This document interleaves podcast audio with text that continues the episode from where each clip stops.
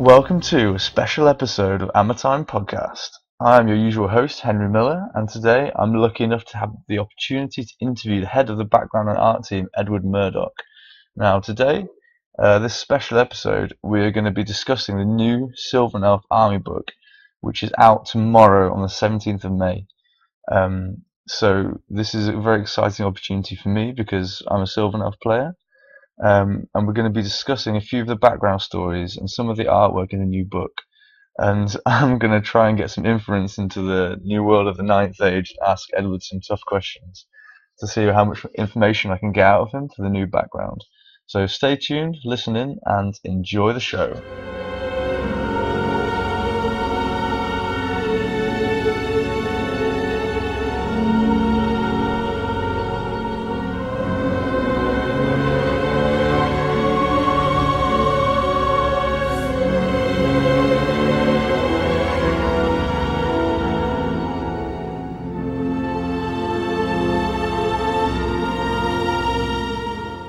I'm here today with Edward Murdoch on the forums that you can find him at Scottish Knight.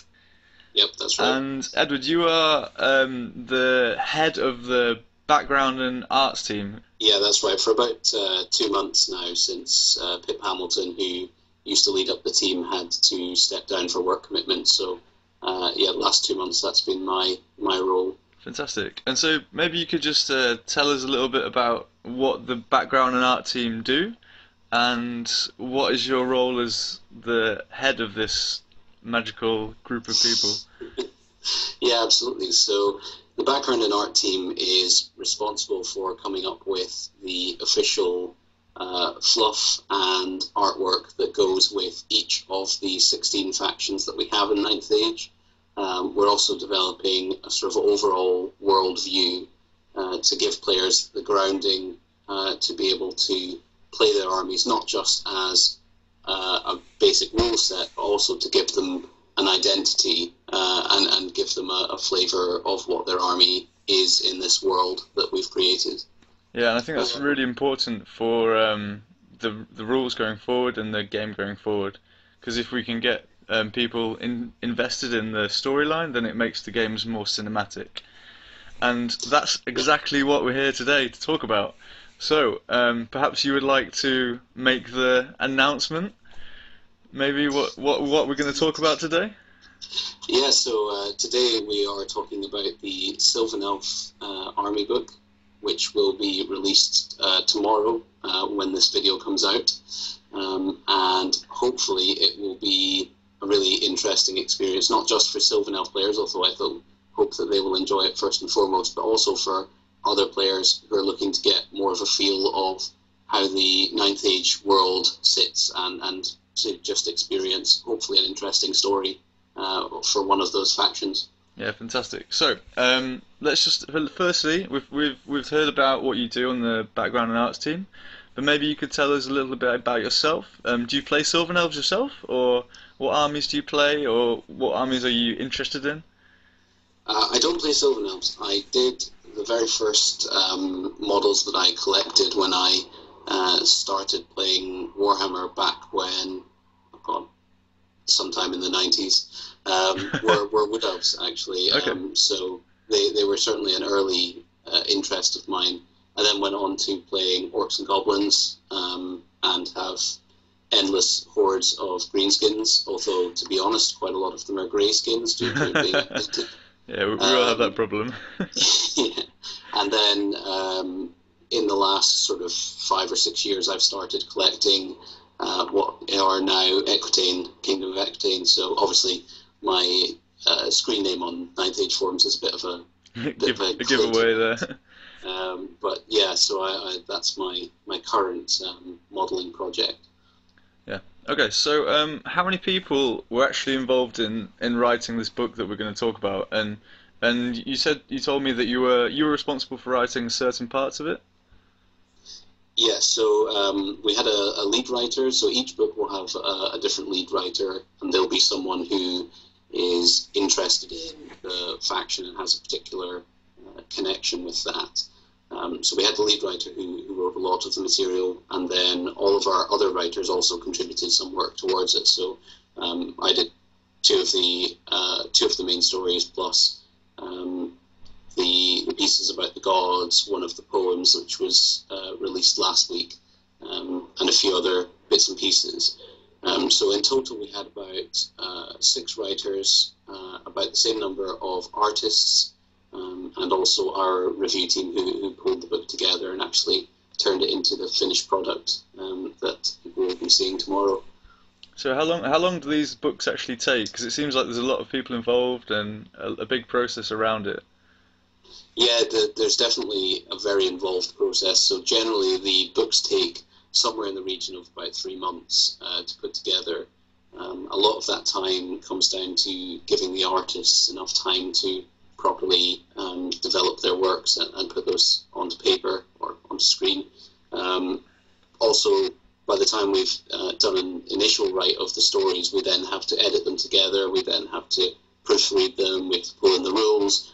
Uh, so yeah, as much as we would we would love to be able to put out an army book every month, but uh, obviously we want to spend as much time as it takes to get a, a finished quality product. And I must say, I'm I've I've obviously had a look at this book, um, being a privileged uh, content team member, and uh, I'm I am really impressed with the quality. I think it's it is fantastic, and and we're going to show a few pictures today from the book, some uh, some screenshots that I've taken, and we're going to talk about that. So today we're gonna I'd like to talk about uh, there's gonna be four sections to this kind of interview. We've had the first introductory section. We're also gonna talk um, a little bit about the character of the Sylvan Elves, like how how they're designed to be in the story in the new edition, and also um, the this actual storyline that we're going to talk about some of the elements that are in the new Sylvan Elf book, and we're going to maybe discuss if we're allowed to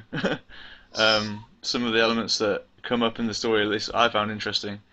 And finally, we're just going to talk a bit in general about how how this book and what we can see in this book and the rest of the world. So I think we'll just we'll dive right in. Um, so my first question is is the, the new Sylvan Elves that how do you say this? We it says it's called Truey, I think. Yeah, and that's how I would pronounce it. Yeah, uh, I, when, I, when I read it, I was like, "Is it tree treewee?" yeah, one of my colleagues actually thought it was Trevi. Trevi. Um, so I, I did put in a question to our linguistics expert. I haven't heard back yet, but I think it will be Trewy. Trewy, yeah. it's, it's okay. I just thought when it was like Trewy, I was like, Trewy. I don't think it's I don't think it's Trewy. yeah, so so Trewy is the new is the new name for the the cultural name, I guess, for the the Sylvan Elves. And, yeah, and, um, and each of uh, something that I think is is really um, fascinating about the work that was started um, quite a long time ago and has, has been building up is the, the level of linguistic um, independence and, and unique uh, languages that, that are being put together for each of the 16 factions. Um, so they shouldn't feel like just generic fantasy. They should feel like they have a real grounding in the world and that they've developed. And that's something that, um, with the Sylvan Elves, there are a few sort of hints to it during the book that uh, they have their own unique language and um, we could we you know we could put together quite a lot of concepts based on the language that we already have for them. Yeah, that's that's really interesting actually because um, actually the first question that I wanted to ask you really about the book was um, what identity do the the new Sylvan Elves have? Because in in fantasy there's so many different woodland elf identities. Like you have the Tolkien kind of fairy wood elves that like kind of sit in the woods and feast all day, and then the kind of the fluff that we're used to with Ariel and Orion, and and also maybe some kind of like general elven um, themes, which is like noble and aristocratic. Like we also have this kind of like druids, wild nature kind of thing. Like where where do the ninth age Sylvan elves fit into this kind of box of woodland elves? Yeah, so I, I think um, I think all the various woodland elf interpretations they're all roughly on a lot of the same themes, or, or they deal with a lot of the same issues, and it's really the individual portrayals that I think um, give you the, the unique character. So um, yeah, Tolkien had a had a more uh, benevolent, I suppose, view of them. Um, and I think one of the um, one of the topics that was uh, discussed around Sylvan Elves in, in Ninth Age is the sort of fey um, background, this this sort of capriciousness, this unknowable nature uh, of what elves are. Uh, and I think that Sylvan Elves in particular are the most uh, obvious vehicle for that, that sort of mysticism that uh, humans would attach to it. You know, Highborn Elves obviously are, are they go out of their way to be seen. Um, Dread Elves want to be known, they want to be feared. Um, and so you have Sylvan Elves as this counterpoint to those two, uh, taking a more uh, secretive, a more um, you know hidden approach to their life. Uh, and so we wanted to give the impression that there is a lot going on that doesn't necessarily get explained or doesn't necessarily um, follow human logic. Uh, so that's that's really the I think that's taking the the sort of interpretations that have gone before, but bringing in more uh, fey and more pagan um, aspects to to flesh out their um, their cultural view. Okay, I think uh, what I'm going to do now is I'm just going to show uh, the first picture, and I think you can you should be able to see it on the screen share now. So this is uh, one of the pieces of artwork from the new Elf uh, Sylvan Elf book, and this is this is one that I really liked. I thought it was quite Tolkien-y in a way, with the dragon and the mountains, and um, the kind of the lone figure on the tree and I think this is quite indicative of how the, the at least the the kind of the theme and the feel that I got from the Sylvan Elves, like like you say, kind of hidden, watching, and uh, and and also with the the dragon kind of brings in the the old fantasy element of it. And this is this was just one of the ones that I highlighted from the book that I really liked. Um, just a small piece of artwork. I don't know if you want to comment on this picture and on anything or.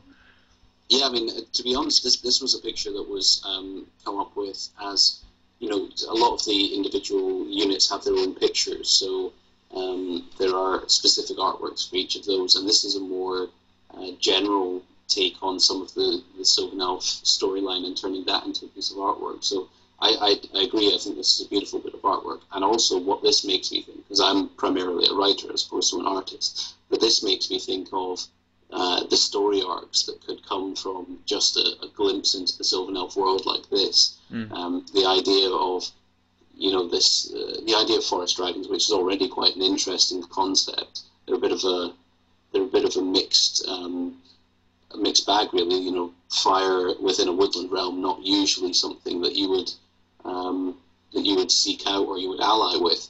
But dragons bring this uh, high fantasy aspect to the Sylvan Elves. So I just I love the idea of thinking about what a, what a dragon would bring into the Sylvan Elf world. Yeah, I think obviously I don't know if you follow any of our um, podcasts at all, but if you do, then you know that I'm an avid dragon user, and so that's obviously something that's close to my heart. So um, I think what I'd like to discuss now is um, actually the the map of the of the Sylvan Elves realm. So here you can see the map from the the Sylvan Elf book. Now, wh- where is this kingdom in in the world? Like, where does it lie? Yeah, so I don't want to necessarily give away everything about um, the world map because the world map will, will come out with the, full rule book. Um, but I can say this is definitely in the heart of our sort of Western Europe um, setting. Um, and okay, now, now, some, now maybe you're giving too much away. Is it, is it going to be set in Western Europe or? The, not the entire game, um, but the the Sylvan Elf aspect, the Sylvan Elf heartland, if you like, will definitely be um, part of the the Western Europe um, area. Okay, and so this is obviously the the main kingdom of the Sylvan Elves, like where maybe let's just say where they come from. Um, is there going to be other Sylvan Elf communities or other forests where they live around Europe, or is it just going to be all in one place? How's it How's it going to work in that respect? So yeah, so definitely. This is something that with every um, every one of our 16 factions, we don't want to have them geographically pinned down to just one place. We don't want to have um, your possibilities, your your kind of um, scope to hold battles limited by what the geographic setting of the of the story is. So with each of our factions, um, we've envisaged how they might find homes in other areas in the world. So if you want to play uh, a Sylvan Elf army that is are desert dwellers and they protect small oases in the desert, um, or you want to imagine your Sylvan Elves being based in uh, thick jungle territory, you know, either anything like that. Um, we want to leave people with the freedom to imagine how they could uh, take the Sylvan Elf archetypes and the, and the framework and apply it to all sorts of interesting situations in the world. Okay, and uh, the, these these um, towns that you can see around the the forest, we have Gascon, Coranta, Ashau. Uh, these are kind of named towns. Are these um, Kingdom of Equitaine towns? At least from the the story that you get in the book, you would think so.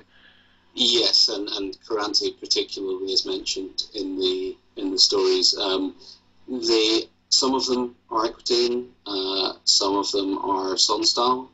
Um, the yeah, the, the, the, the, there's a there's an element of both in the map. Um, but uh, so so could you could you maybe say that the the Elven Kingdom uh, borders the two realms? Yes, yeah, it would definitely be easy to say that it borders on the two uh, primary human realms. Okay, fantastic. At least primary in the sense of um, the ones that we have armies for. There are a lot of other human um, human nations and human realms in the in the Ninth Age setting, which um, there'll be more details about them to come. Fantastic.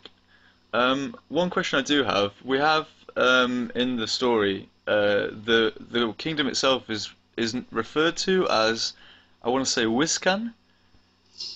Yes. And and also we have in the in the army list um, an item which is called the Bow of Wiscan. So is is this the is this the like the Elvish name for the forest, or is this the human name for the forest, or it's actually spelled differently in both cases? So is that one and the same?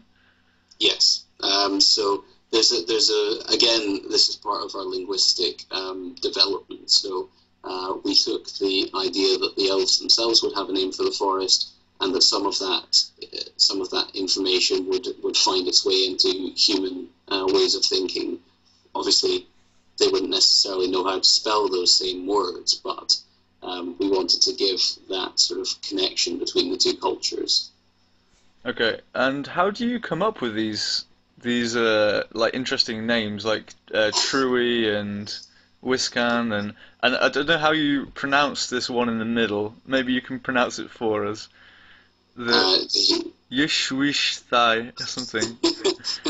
uh, yeah, Ishwithal, I think. Ishwithal. Um, That's quite cool. I, I'm, I, yeah, I, I cannot take any credit for naming. It's probably the single area that I dread most is trying to come up with names for things. Um, but fortunately, we we have a really great complementary set of skills uh, on the background and art team, and one of them is, as I've mentioned, our linguistics expert who. Um, to be honest, if he doesn't write a PhD about the Ninth Age, uh, he's doing himself a disservice because he's done a huge amount of work to um, to come up with individual uh, place names and and following on from themes um, that he has set out to. So uh, the languages evolve as well. There are old forms of names which become modern, and it's uh, it's really a, a fascinating sort of bit of work. So just uh, following on from that as well, um, if if you you can see this map, I think, and so can the viewers. So um, I I, count two two named kind of tree places in this uh, realm of Wiscan. We have the Ushwish Ushwithal and the Ganam Ganar Ganal Ganam Ganamli. Yes, I think Yeah, so. could you maybe just explain if these are like relevant places or what happens at these places? I mean, in the old fluff we had these uh, kind of tree halls or something like that where the the main characters lived, and um, in the story we we hear about this uh, giant willow that the character is is captured in. Uh, We're not going to say any more than that, But Sure, yeah. this this little picture here to me looks like a giant willow. So maybe you could just um, comment on, tell us a little bit about these two places. Yeah, so so the Ishwithal, um, it, it you yeah, it definitely features in the story. Um, I'm not sure that Ganamli does, uh, but really, I mean, some of the some of the locations which are shown, uh, like the the bridge as well over the over the river, um, which is further up and doesn't have a specific name, but these are these are sort of um, just to give a bit of flavour as to what exists in the woodland realm. Um, and Ishwithal is is sort of the heart of much of this um, story that we've told. But again, what we don't want to do is we don't want to set out just one location or one place that everything is centered from.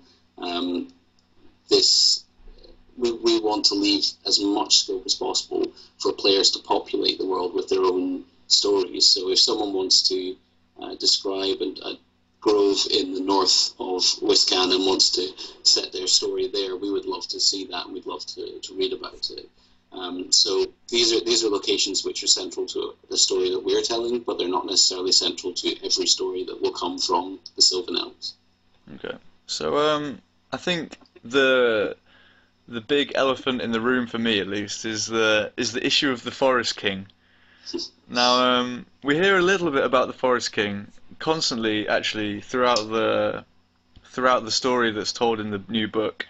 Um, maybe you could tell us something about the Forest King because he's described in the in the book as having these kind of emerald eyes and and maybe he's a god or like who who is the Forest King? Could you just maybe like explain that a little bit? Um, yeah, so the Forest King is uh, is a being who lives within or or is certainly seen within Wiscan. Um, his relationship to the elven uh, pantheon of gods is not uh, straightforward, and that's deliberate. We wanted to, to leave that air of mysticism about him and about his role. Um, but he is most definitely the leader of the Wild Hunt, and uh, that's something which um, might feature in the book. um, but yeah, so he, he, he fulfills this kind of Cernunnos like um, pagan role of this this wild um, leader of this uh, primal hunt, um, which which is a great part of um, those kind of pagan traditions, and I think that that fits nicely into what we were trying to do with the Sylvan Elves. Yeah, I think if if you mind, I'm just going to read out um, a little quote that I wrote down. So, uh, Cadaron, the Forest King, leader of the Wild Hunt, an avatar of the hunter, or perhaps the god himself, clothed in flesh. He rules the forest beside his queen, Amaril, and from their union sprang forth the twins Sura, bringer of spring, and Seema, the winter princess. So, um, here it seems that the the king also has a queen. So uh, we don't hear much about the queen in this in the in the book. So perhaps you could maybe just tell us a little bit about who the queen is and and what she represents in the Sylvan Elf um, background. Yeah, so the the king and queen, um, they are bringing that that sort of uh, royalty, that that noble um, line to the Sylvan Elves. Uh, they also, both of them, have a connection to the Elven pantheon, um, and the, the sections of the Sylvan Elf book which go into detail about the gods do give a bit of information about um, the, the different uh, the different characters who, who sort of feature in that um, that grouping. So the the queen, the forest queen, um, is largely within our world, which we call the mortal, realm, um, but she also spends time in the immortal realm, um, and so that's um, that's a distinction that we're making with the the gods um, and our sort of divine or demonic uh, entities, and drawing a distinction between the mortal realm and the immortal realm. Okay, so the the king and queen are kind of godlike figures that are both able to transverse these two realms, Yes. something like that. so um, in in the epilogue of the of the book, we there's a I'm not we're not gonna we're not gonna spoil too much of the story, but it seemed to me that the the Forest King was reborn somehow, or at least he maybe he appeared, or he was.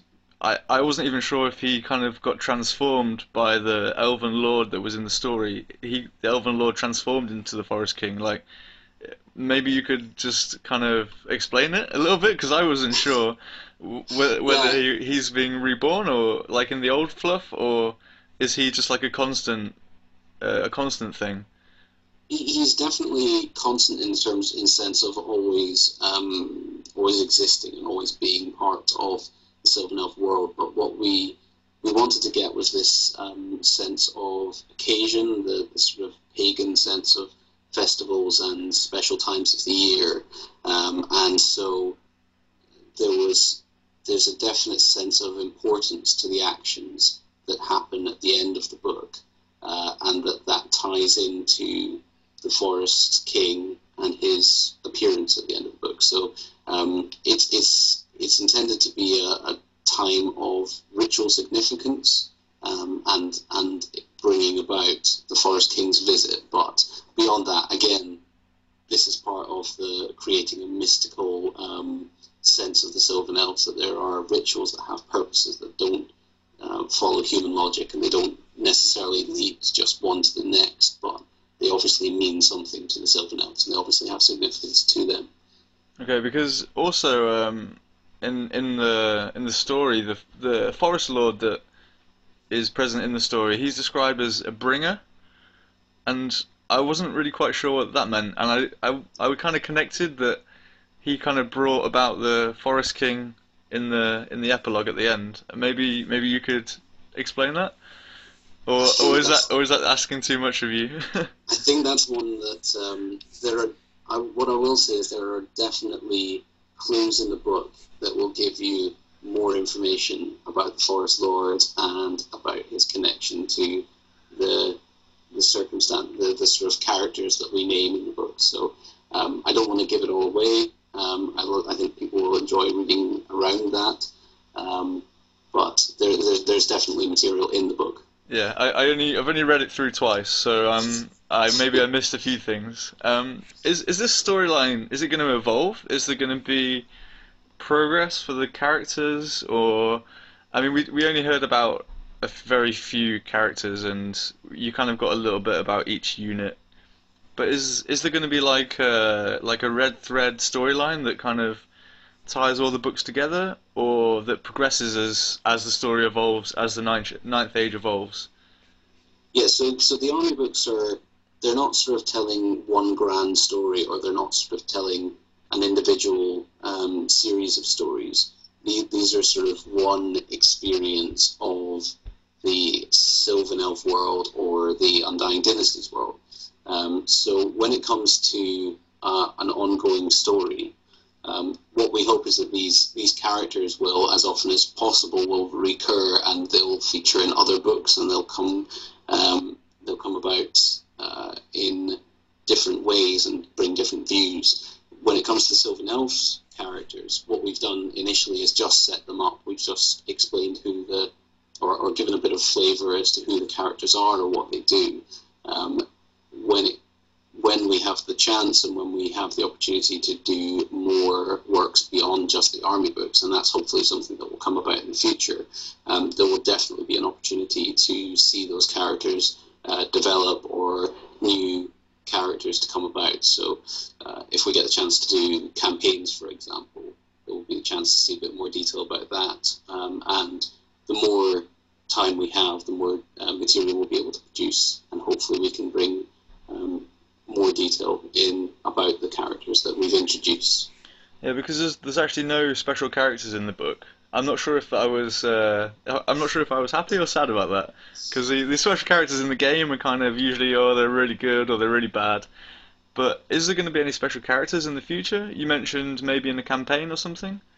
Yeah, so legendary characters, which I think is how we've described them, um, they'll definitely happen but I don't know exactly when that will happen. Um, part of the difficulty there is that we need to work with the rules team in terms of producing special characters that are actually balanced and, and bring something as well. Because I found my problem with many of the special characters um, of old was they were just a, a, a, lot of numbers. They were just higher numbers than some of the other characters. And the, the special characters that I found interesting were the ones who made something new or changed the character or you know brought something different. Mm. Um, so it's something that I would definitely like to see, and it's something that we're looking at. But um, until I think until version 1.0 was out, it was very difficult to imagine how we would be able to have the time to devote to that. I'm hopeful that within the next year we might be able to start at least considering how we can bring in special characters. Okay, and and it, let's hypothetically say that that you can you have the ability to bring these special characters in. You're allowed to. Um, how much influence do you have over the rules of these characters? Like, for example, I don't know, maybe you have a character who's really good at fighting. I mean, it, can can you do you have influence over the rules? Can you say, oh, he needs more attacks or whatever? Um, it's very it's highly theoretical at the moment because we haven't actually engaged in that. But um, I would hope that we would be able to come up with a background for a character um, that the rules team would then implement, okay. uh, or certainly we would work together to work out what types of characters would help um, with the faction and would make that faction more interesting and more exciting. Um, so I think it will be quite a collaborative process when we do get around to doing that. And and in the same way, um, if for example maybe you're going to write some rules for a new unit, um, could you could you maybe like say, okay, rules team, we've come up with this idea for a new unit. I'd like to implement this into the game. I mean, would you have do you have kind of influence over that kind of thing as well, or is it more of like the rules team will say, okay, we have a new unit, can you write some fluff for it? Um, well, at the moment, obviously. Oh, uh, yeah, right now we're kind of yeah, not able the, to do The work that, to date has been very much getting the game into a position where it's stable and, and people can play it and enjoy it and um, a, a good footing to build on. I think in future what we may find is that some of the ideas that we bring about in the army books or some of the ideas that we discuss um, when we're setting up the factions might feature in terms of how those armies are shaped in the future and what um, what helps to grow them. So certainly when it comes to Equitaine, I think people are conscious that they have less units than almost every other. Yeah, you can only have so many different kinds of knights, right? yeah, exactly, exactly. So lots of the people on those forums are very keen to discuss what could be done, what could be brought in, um, and if the rules team are, are, looking for that, then it's something that we will give every assistance to try and come up with new ideas. But it's something that we can do for every faction. Okay, so uh, bringing it back to the Sylvan Elves now. Um, we don't really hear anything about the history or the past of the Sylvan Elves like we kind of used to in old army books. Like before, we would have like a almost a timeline from year zero to year now.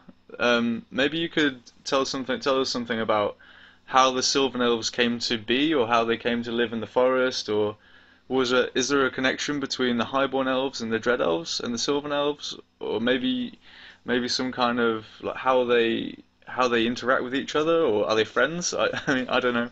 I don't know anything about this because there's no there's no history at all. So maybe you could t- like fill that out for the the for the community. Yeah, I can certainly I can certainly give a, a sort of initial glimpse because um, the purpose of our army books is not to give a top-down narration, so that's where we differ from some of the army books that people will be used to. Um, and part of that has been not giving just one history. Um, the same will be true. The same is true of the Undying Dynasties. Also, they had um, because part of their um, history was the actual construction of how they exist. So mm. that that was a bit that was mentioned, and there's less of that in the Sylvan Elves because people are more familiar with elves as a concept. Um, but the the Sylvan Elves, um, there will be more detail that comes out in the in the main rulebook in the background compendium. It'll give a bit more of the world history um, and some of the major events. Uh, our elven um, race as a whole was one of two which were uh, very successful during the uh, Golden Age.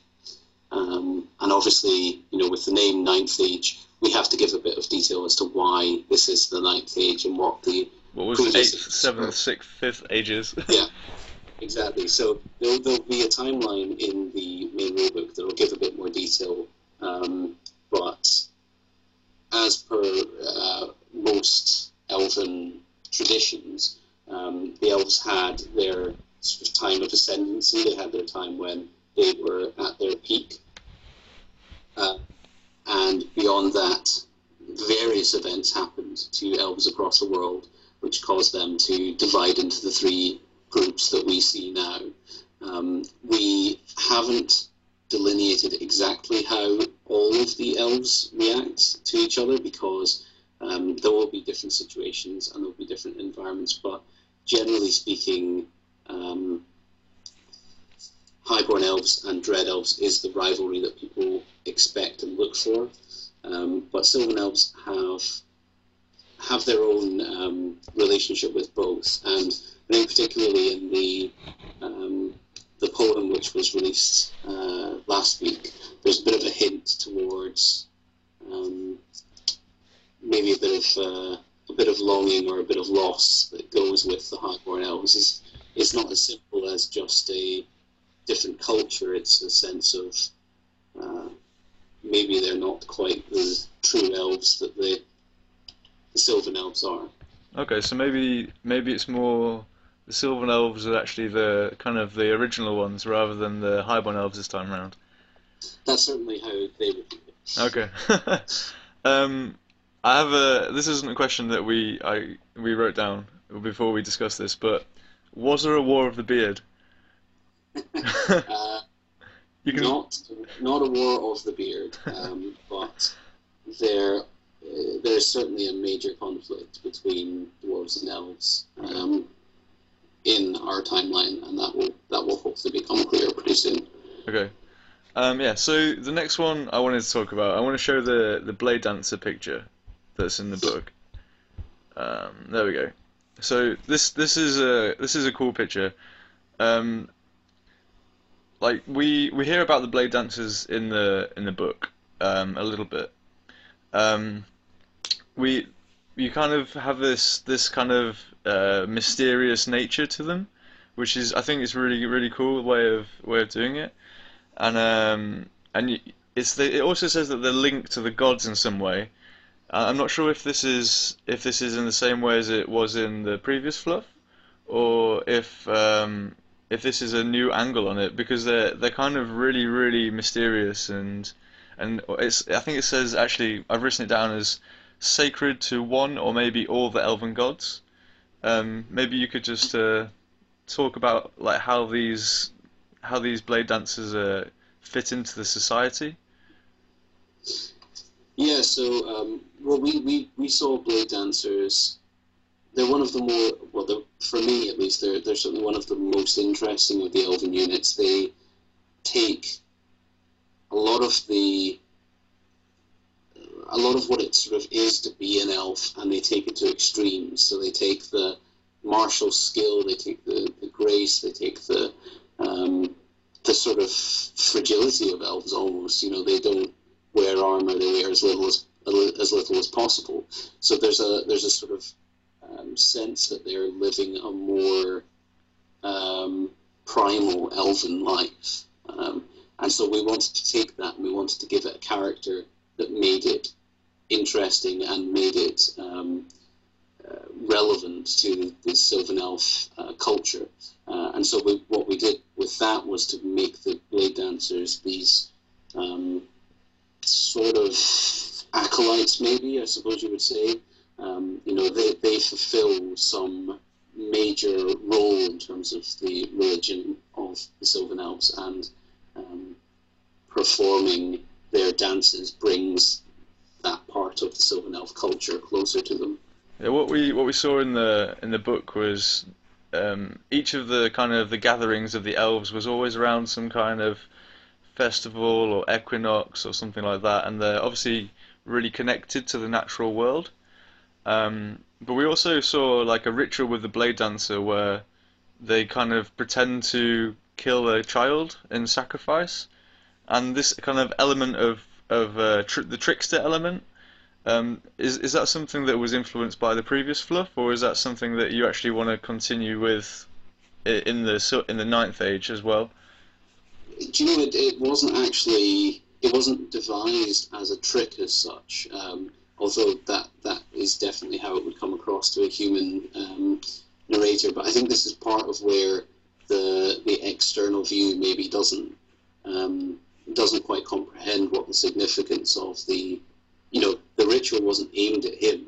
No. So his take on it is you know, oh my god, I thought this was happening, and suddenly it didn't happen. But to, to the to the elves who were watching, this was this was just normal, um, the normal course of things. So uh, really, what what hopefully we were trying to get across with that was the um, this sort of darker side to elven religion. It's not it's not just um, you know uh, the nice parts of nature. It's all the parts of nature. Yeah, I I, I just find that one uh, quite an interesting interesting story as well. Um, I just want to ask you real quick. I'm I'm a Sylvaneth player, and these are my uh, war dancers here, my old war dancers, my blade dancers. And if you look closely, I'm pretty sure you guys have copied my conversion here on the left. I, I think this one here is is exactly the same as the picture, right? Just here. And and also the the one in the main the main guy, I'm pretty sure it's exactly the same as as this dude here. I don't know if if you've been looking at my uh, conversions or. I, I, I can't speak to um, the inspiration for that particular art. Although I will note that some of the um, some of the arm positions did change as a result of um, our head of the art team um, making a few comments on what was more uh, physically appropriate. So they didn't they didn't start in the posi- in all the positions that they ended up in. Um, but who can say maybe your maybe your models were a source of inspiration for the artwork. Um, okay, I just have one quick question about these guys. Obviously, they're pretty naked. Um, does the Ninth Age have some kind of policy with nudity, or I mean, obviously, obviously, you're not going to do any kind of sexual sexual artwork in in any of your publications, but do you have any kind of um, any any rules with regards to like nudity or or the level or? Um, it's something of an evolving discussion actually, because uh, not just for the Sylvan Elves, but also for Dread Elves and for uh, Demon Legions, there's a number of units where it may or may not be relevant to the models. Um, and I haven't had the opportunity to come to a sort of definitive decision. I think it will depend on how we view the game overall, um, and I suppose particularly in terms of whether we're appealing to younger audiences. So I think there's an argument to keeping it family friendly, um, as well as an argument to say that the the artwork uh, can be appreciated in its own right, um, and potentially it shouldn't be censored. Um, so it's, it's a bit of a balance, and I'm not sure where we'll end up with that one actually. Okay, that'll be interesting to follow because I'm sure some of the Lust units could have some uh, interesting artwork.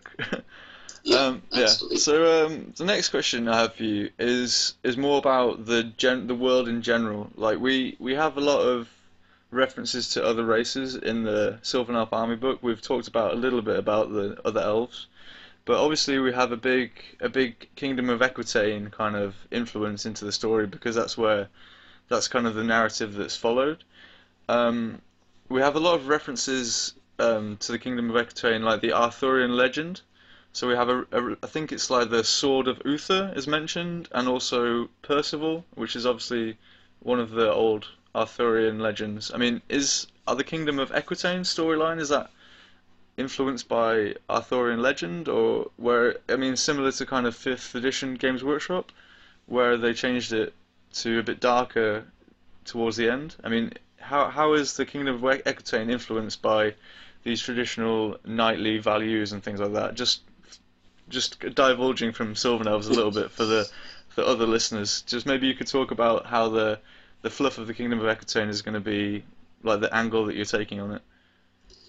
Yeah, so um, Arthurian legend. I mean, those names aren't directly um, copied or applied uh, like for like, but they are inspirations to um, that are derived from the Arthurian legends and um, those kind of myths. So they will definitely play an important part in how we set up Kingdom of Equitaine. Um, the scope of, in terms of darkness, I mean, this is something that the players themselves are split on in terms of whether it's something that they want to see or whether it's something that um, they think should be peripheral. Um, what I think we need to make sure is that we cover the possibility for people to play those types of um, forces. Uh, so there will definitely be an angle of darkness to the Kingdom of Equitaine, and I don't think I think that's true of every one of our uh, factions. We don't want to create um, pure and good uh, factions that don't have any interesting dark side to them, and we don't necessarily want to create pure evil factions who do everything for malevolent reasons and don't have any logic to what they do. So um, I think there, there will be a, a, degree of balancing for all of them, but uh, definitely Arthurian legends will play a significant part in the, in the Equitaine background. Okay, we heard about a character called uh, Henri Lionhelm, or Henry Lionhelm. Like, is that is that like a main character in the game? And will it, will it be a main character in the game, or is that just a just a passing reference to a character? It's a passing reference to a character who will have played his part in the history of Equitaine. Okay. Uh, but the events of the events of the book are uh, somewhat in the past as opposed to the current day. So um, there is some some time for Equitaine to move on from that. Okay.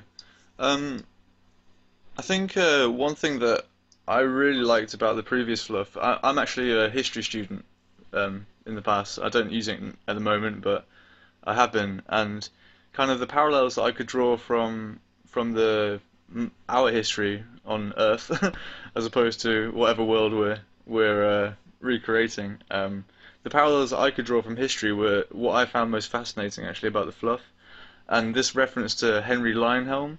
Um, I was wondering if if we're going if we're going to see the same thing in the Ninth Age, whether you're going to draw from from history, historical events that we know, and put them into the Ninth Age in, in the same way as we're kind of used to seeing? Yeah, so um, to be honest, I think um, as a history student, you might be uh, more into uh, our fluff than, than, most people. We actually yeah. have a couple of um, a couple of people with historical um, or archaeological qualifications who are part of the team, um, and it will be a definite part of the development of the Ninth Century fluff. Not necessarily individual events or individual characters, but the the themes and the cultures of historical uh, societies will form part of how we structure the Ninth Age world. We don't we don't want it to feel like it's a completely new world that people have to learn from scratch. We want it to feel familiar, but have an original take on um, on the world. So uh, potentially where Games Workshop um, have moved away from being more uh, closely tied to real world events and real world history, we're quite happy to go um, slightly more in the opposite direction and take our inspirations. And, and we're not trying to hide our inspirations and our um, ties into real world history and events. And hopefully that will help to create something that feels uh, that like it has a depth to it. Okay that's really interesting as well. Um, so now I have some general questions for you. Just um, kind of we've we've talked a lot about Sylvan Elves and we've a little bit about Equitaine. So um, I'm just going to give you a quote now, and I'd like you to make a comment on it. So one quote that I I read in the book was. Uh, from the frozen taiga of Oskland through the dry shrublands of Arcalia to the steaming jungles of Tafria.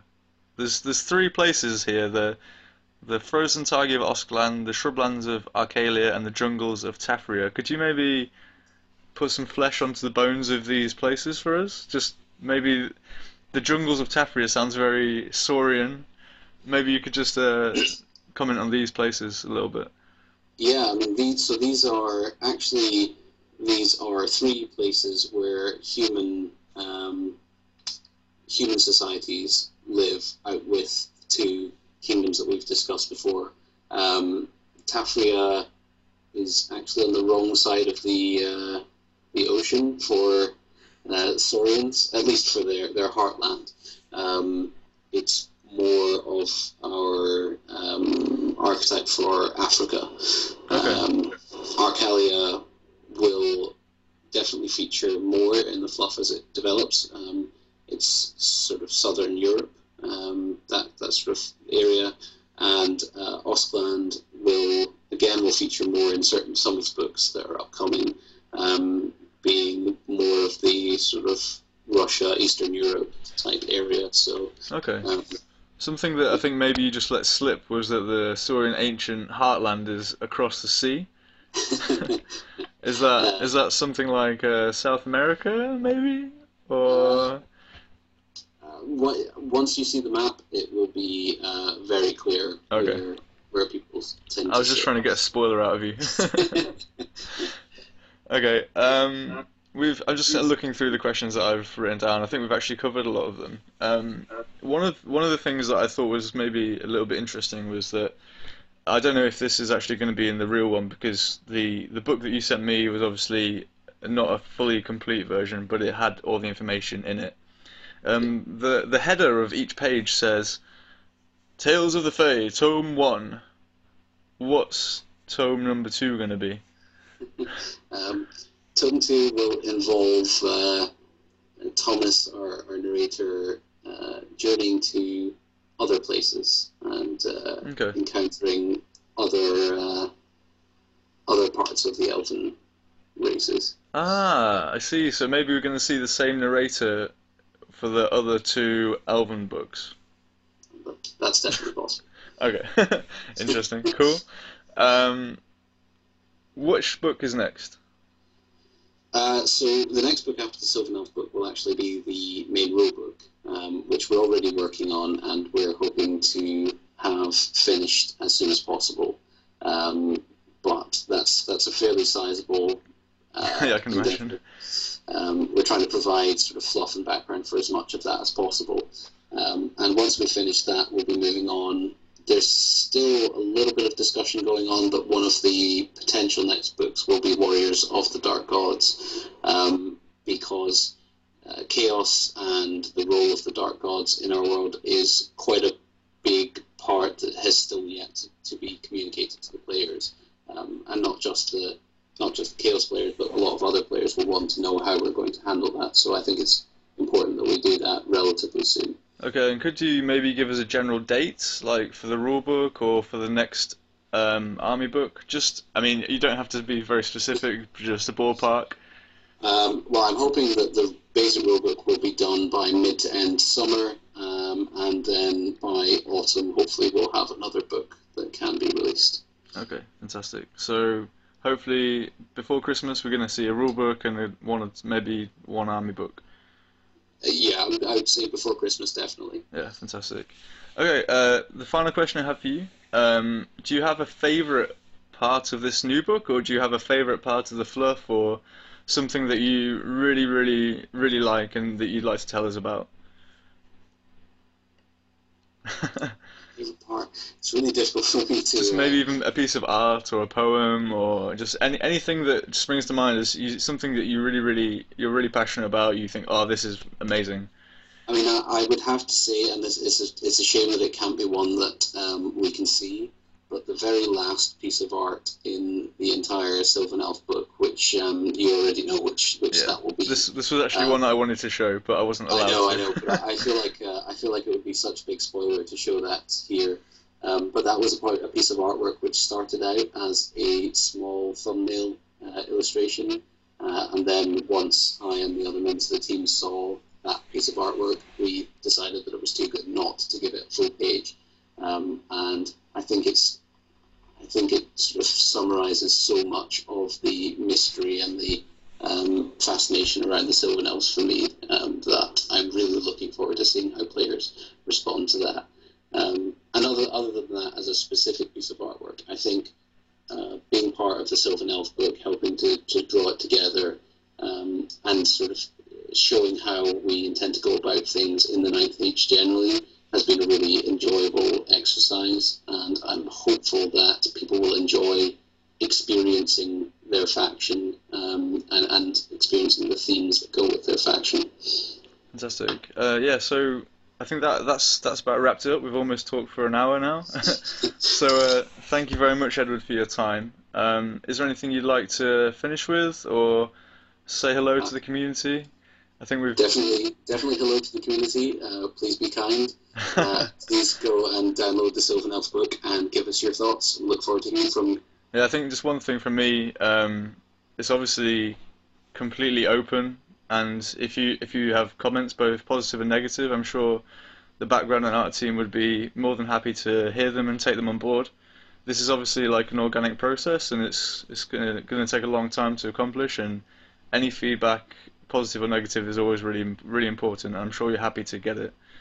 Um, is there is there a place that people can can kind of contact the background art team directly, or if they have ideas or, or anything?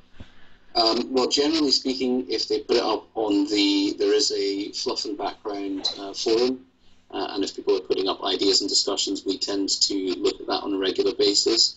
If they have specific comments, I would suggest that the Army Support or ABCs could potentially put up a thread. Um, we won't necessarily be able to read every single um, post, but it would be really good if uh, we had some feedback that was sort of um, you know collated, and then we can get an idea of what people like and what we can work on in future. Fantastic. Okay, so I think uh, you guys have had a lot of uh, background talk from us today, so I think we're going to call it a day there. So uh, again, thank you very much, Edward, for coming on and telling us about um, the Sylvan Elves. And hopefully we can hear from you again sometime soon, maybe when the new book comes out. Yep, that would be good. Okay, thanks guys for listening and hope you've enjoyed the show. Have a nice weekend and enjoy the book when it comes out.